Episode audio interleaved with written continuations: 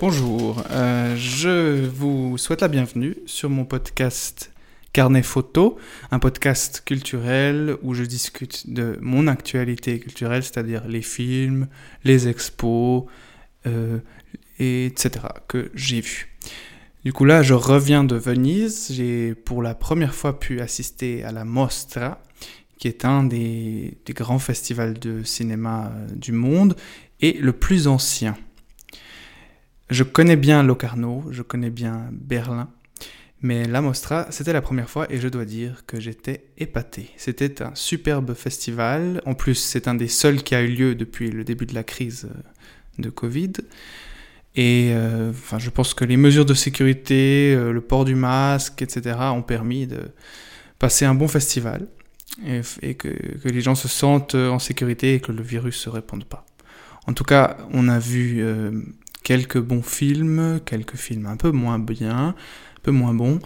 Je commence tout de suite par Di Yi Lu Xiang, Love After Love, un film chinois de Hong Kong, réalisé par la réalisatrice Anne Hui, qui était présente.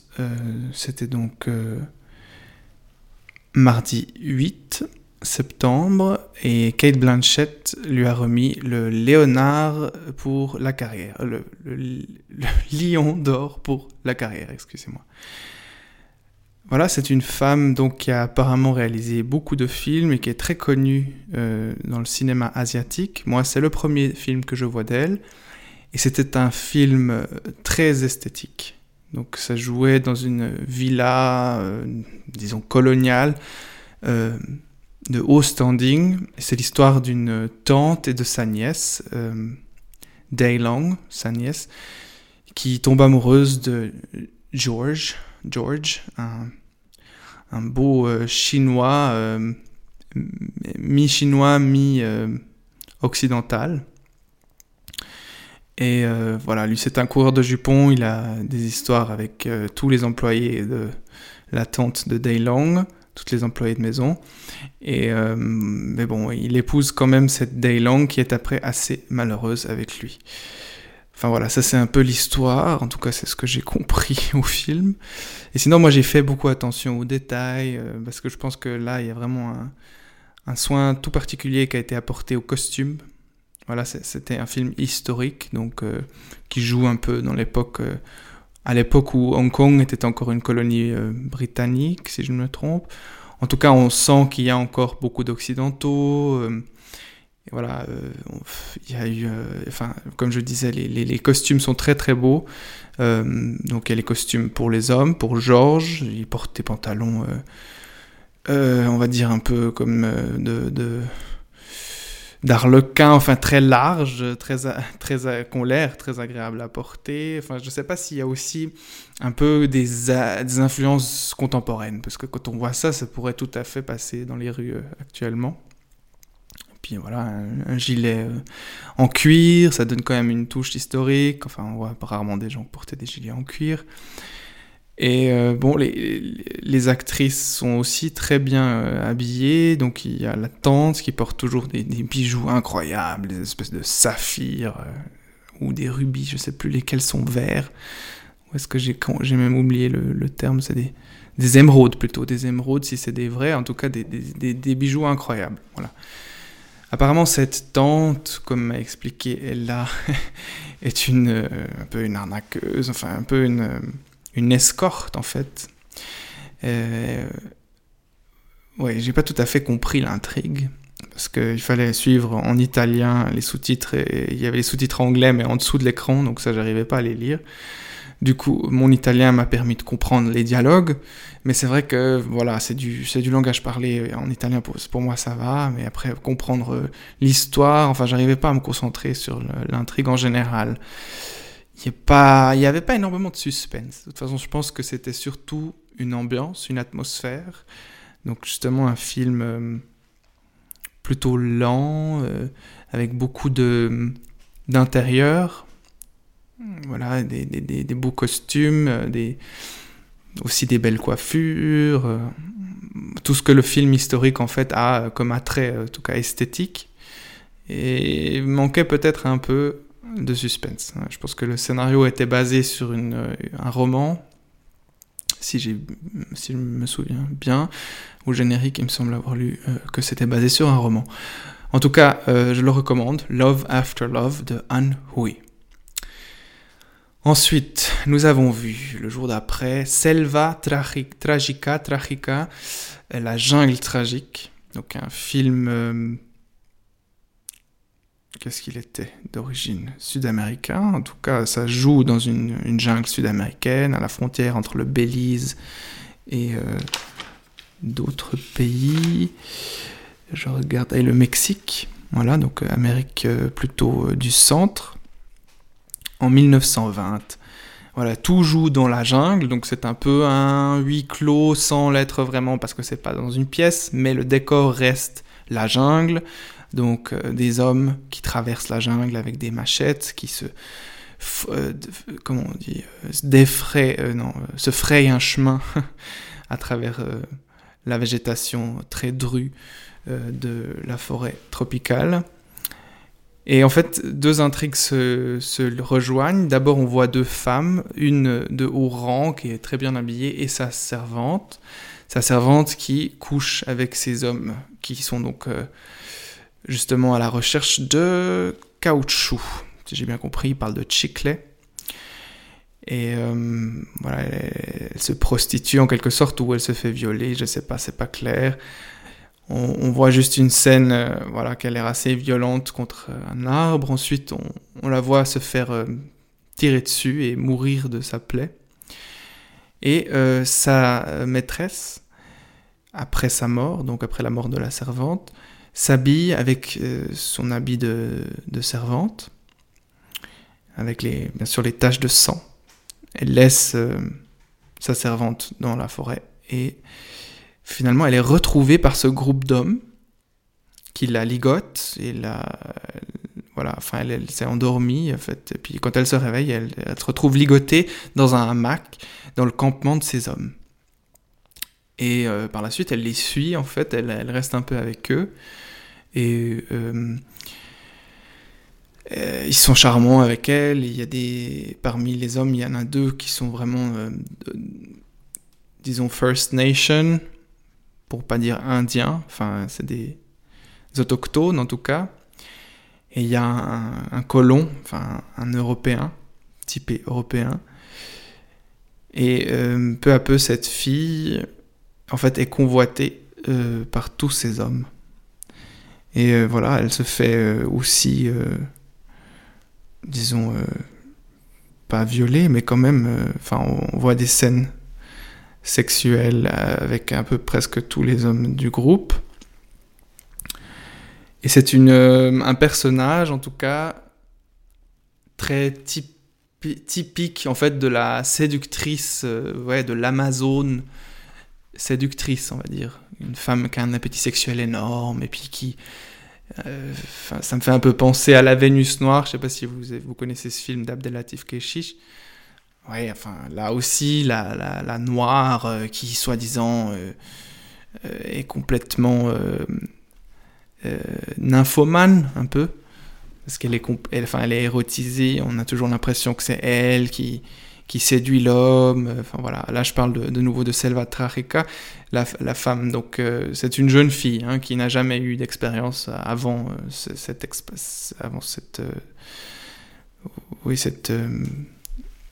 comme on appelle ça, expédition avec ces hommes. Et ça finit bien sûr de manière assez tragique, comme le nom l'indique, Selva, c'est la jungle tragique. Un après l'autre, ces hommes meurent. Un des autochtones perd la raison, il entend des voix, il court dans la forêt, et il se perd en fait, on le retrouve un peu plus tard, on retrouve son cadavre un peu plus tard, qui est déjà en décomposition. Et un après l'autre meurt, ils s'entretuent jusqu'à la fin où elle, cette femme, se transforme un peu en sirène en quelque sorte. Elle attire un homme dans le fleuve, il la suit, séduit par elle et et on les voit disparaître dans l'eau. Il me semble que ça, c'était la fin. Bon, un film sans grand suspense, voilà, vu qu'on comprend assez vite que ça va finir mal, qu'un après l'autre va mourir, c'est un peu comme dans Mort sur le Nil, d'Agatha Christie, enfin voilà. Ou non, attendez, je confonds. Zehn kleine Negerlein, c'est l'autre livre, je sais pas comment il s'appelle en français. En tout cas, voilà, c'est une intrigue comme ça. Après, c'est de nouveau un film très artistique. Hein, donc on est dans cette jungle, on sent la jungle, on voit la panthère, on est presque un petit peu angoissé parce que le danger rôde un peu de partout. On voit des singes vraiment très sauvages, que j'ai jamais vus du reste, qui ont l'air plutôt d'être des chiens, qui ont des grosses crinières comme ça, comme des lions, ou enfin je sais pas, et qui ont l'air très agressifs.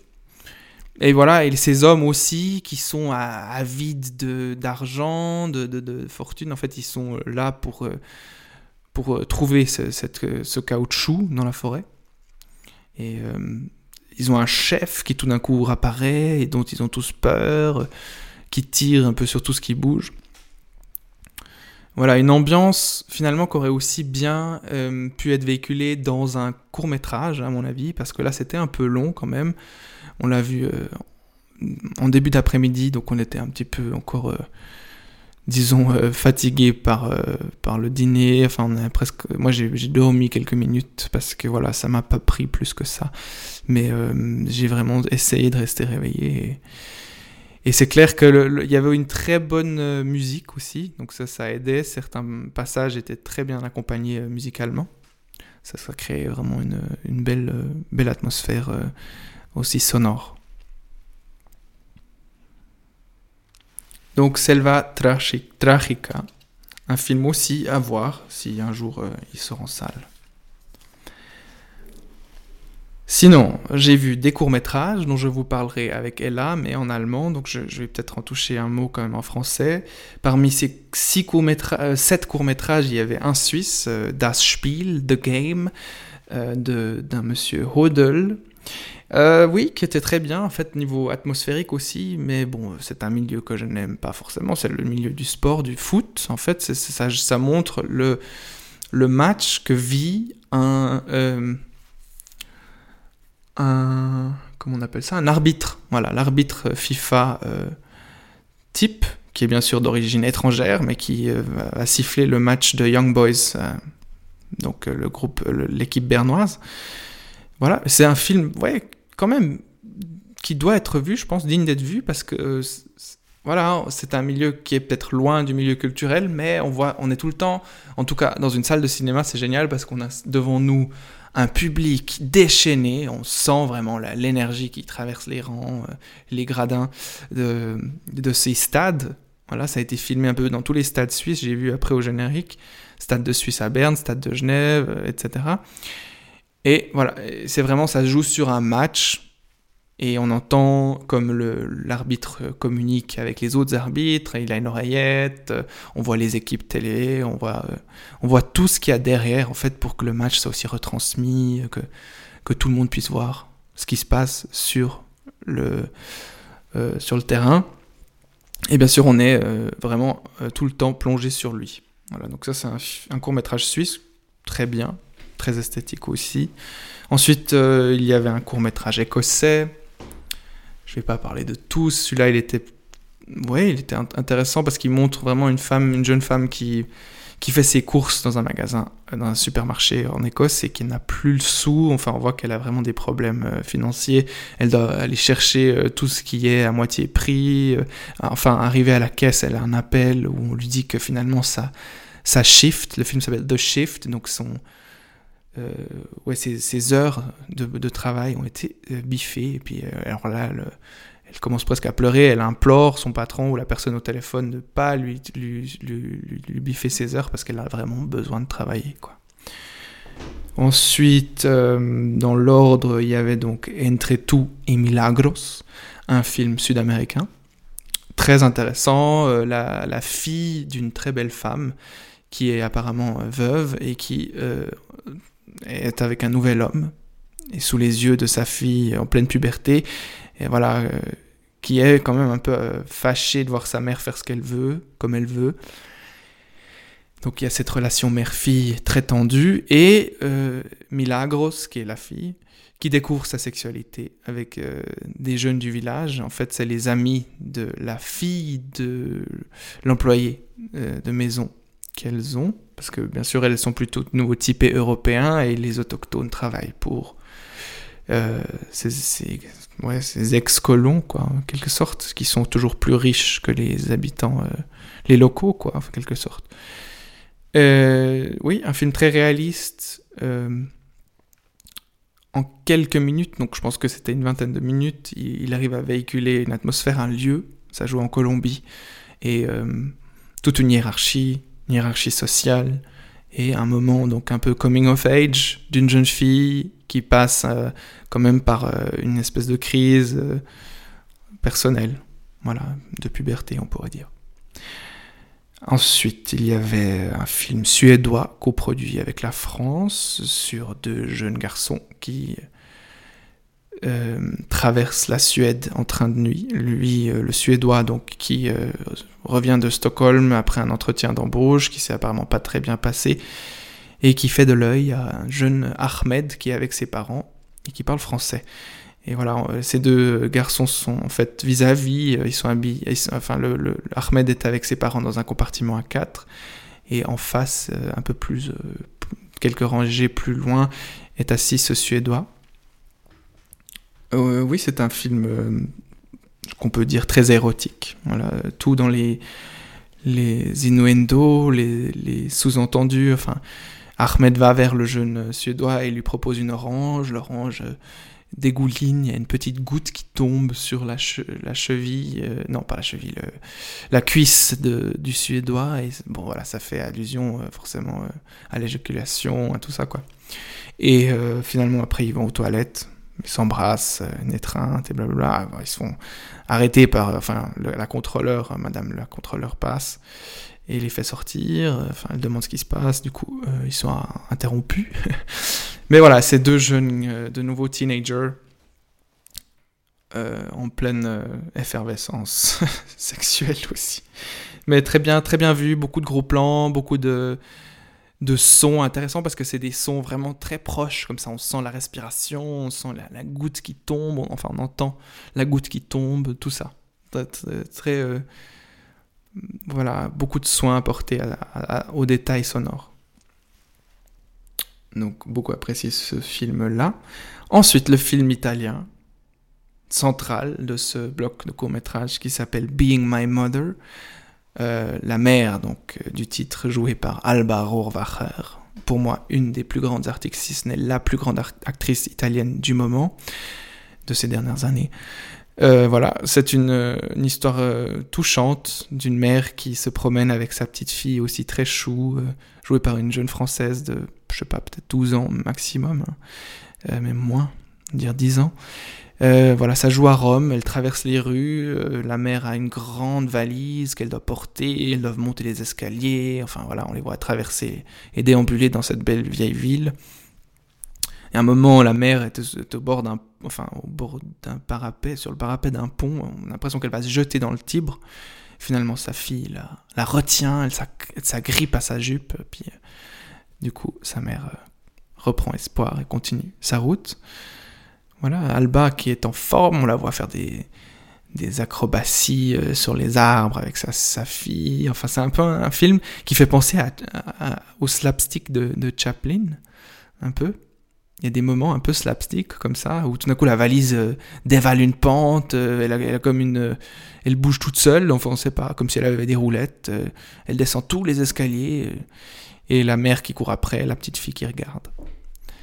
Voilà, un film sans dialogue, pratiquement, qui finit à une fontaine où la fille est trop petite, en fait, pour accéder à l'eau, parce que c'est une espèce de géant, en fait, qui crache l'eau, mais qui est à 1 mètre du sol, et la petite fille n'arrive pas à grimper sur la fontaine, alors sa mère grimpe, va prendre une bouchée d'eau, et comme un oiseau, en fait, va vers sa fille et lui passe l'eau de bouche en bouche, bouche à bouche.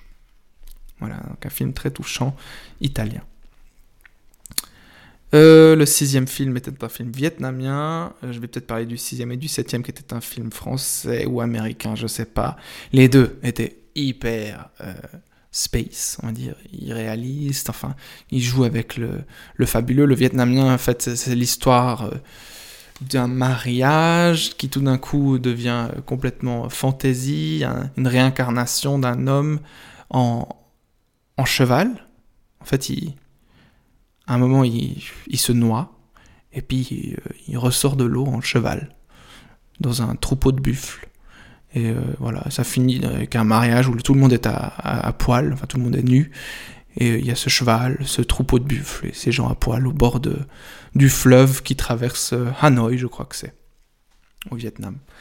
Et le dernier film, alors vraiment un film très spécial, qui parle tout le temps d'une Kate Bush, qui est un homme. Kate Bush est un homme, et c'est une espèce de secte quelque part à Los Angeles qui célèbre un rite, une cérémonie très spéciale où une femme est couchée, son estomac, qu'on voit clairement que c'est en fait de la pâte, pas de la pâte à modeler, mais une espèce de truc en carton qui accroché à un fil transparent, mais voilà. Enfin, c'est censé être son estomac qui flotte au-dessus d'elle. Voilà, donc c'est son intérieur exposé à l'extérieur. Et deux policiers qui passent là, qui veulent interrompre cette cérémonie. Finalement, ils se font couper en morceaux et dévorer. Enfin, il y a plusieurs versions du film, plusieurs montages du film. Et c'est très abstrait, enfin absurde. Voilà, donc ça, c'était un bloc de court-métrage très intense. Tous sont liés en fait par leur esthétique qui est incroyable. Je pense que c'est ça qui les distingue d'autres blocs de court-métrage qu'on verrait dans des festivals comme Locarno ou Berlin. Voilà, j'ai quand même l'impression que cette Mostra met l'accent sur l'esthétique. Et nous avons conclu notre festival à nous par un film de Julia von Heinz, une Allemande, réalisatrice allemande, qui a réalisé le film « Und morgen die ganze Welt », un film qui raconte l'histoire d'une commune, enfin une espèce de communauté d'extrême gauche, on va dire, antifasciste, à Mannheim. Donc tout se passe dans une espèce de grande colloque où la dernière venue qui fait des études de droit et s'appelle Louisa, doit être en fait acceptée par la communauté pour pouvoir prendre une chambre dans cette grande coloc, illégale bien sûr. Et il y a un jeune homme qui s'appelle Alpha, qui est très beau, qui bien sûr a une histoire avec elle assez rapidement. Et une autre fille importante, c'est une jeune blonde qui s'appelle dans le film, je ne me souviens plus, mais qui est un peu l'amie de cette Louisa et c'est elle qui l'a fait rentrer dans la communauté. Et du coup, cette communauté, on va dire, organise des actions antifascistes. Donc elle va interrompre ou bien en tout cas déranger les rassemblements d'extrême droite, un petit peu en mode AFD, hein, on va dire. Je crois que le parti n'est pas nommé, il me semble qu'on reconnaît en tout cas les couleurs, mais j'ai jamais reconnu le logo du parti de l'Alternative für Deutschland, qui est le parti le plus à droite en ce moment et le plus dangereux et le plus proche des néo-nazis, hein, on va quand même le dire, enfin très xénophobe et anti-Europe. Voilà. Donc ces jeunes idéalistes vont faire du bruit, ils vont envoyer des tartes à la crème à la tête de ces politiciens de droite. Et ça finit souvent en bagarre, en affrontement avec la police. Voilà, et ils vont très loin. Ils vont jusqu'à faire exploser certaines choses. Enfin, ils trouvent des explosifs qui étaient en fait en main de ces gens de droite. Et finalement, ils vont les ensevelir sous un pont d'autoroute pour les déterrer à la fin du film et faire exploser tout le quartier général des néo-nazis, enfin des extrêmes droites, quoi. Voilà, je veux pas tout vous raconter, mais cette Louisa est jouée par une jeune actrice qui s'appelle Mala MD, qui a reçu le prix de la critique indépendante à cette Mostra et qui est vraiment une actrice dont il faut pas oublier le nom, donc Mala MD. Voilà, et ce film allemand donc, qui nous a quand même très bien plu parce qu'il était plein de suspense, plein d'idéalisme aussi et plein d'idéalisme déçu en fait à la fin parce que ces jeunes gens vont très loin. Louisa, elle vient d'une famille aisée, voilà, une espèce de noblesse allemande comme ça, ils vont faire de la chasse à l'ancienne, enfin on voit que sa famille a beaucoup de moyens en plus, hein, donc c'est pas donné à tous les nobles aujourd'hui d'avoir encore de l'argent, mais là c'est le cas. Et elle finit dans cette communauté de gauche, d'extrême gauche, et voilà, elle prend vraiment des grands risques. Elle se fait blesser pendant un affrontement, elle doit se faire voilà, réparer la jambe, on va dire, recoudre la jambe, parce qu'elle a une énorme plaie, par un ancien activiste de gauche aussi.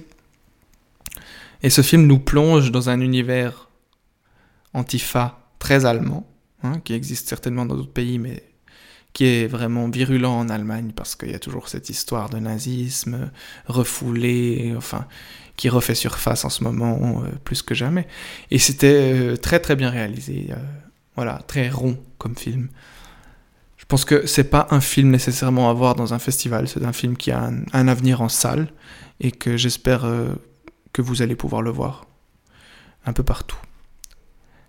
Voilà, la Mostra de Venise s'achève demain, dimanche 13 septembre.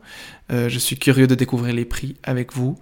Et en tout cas, j'espère que c'était pas la dernière fois que j'y suis allé parce que vraiment, je dirais que c'est un des plus beaux festivals sur la planète. Voilà, à bientôt pour plus d'actualités cinéma et... de rencontres avec des cinéphiles. Bon week-end.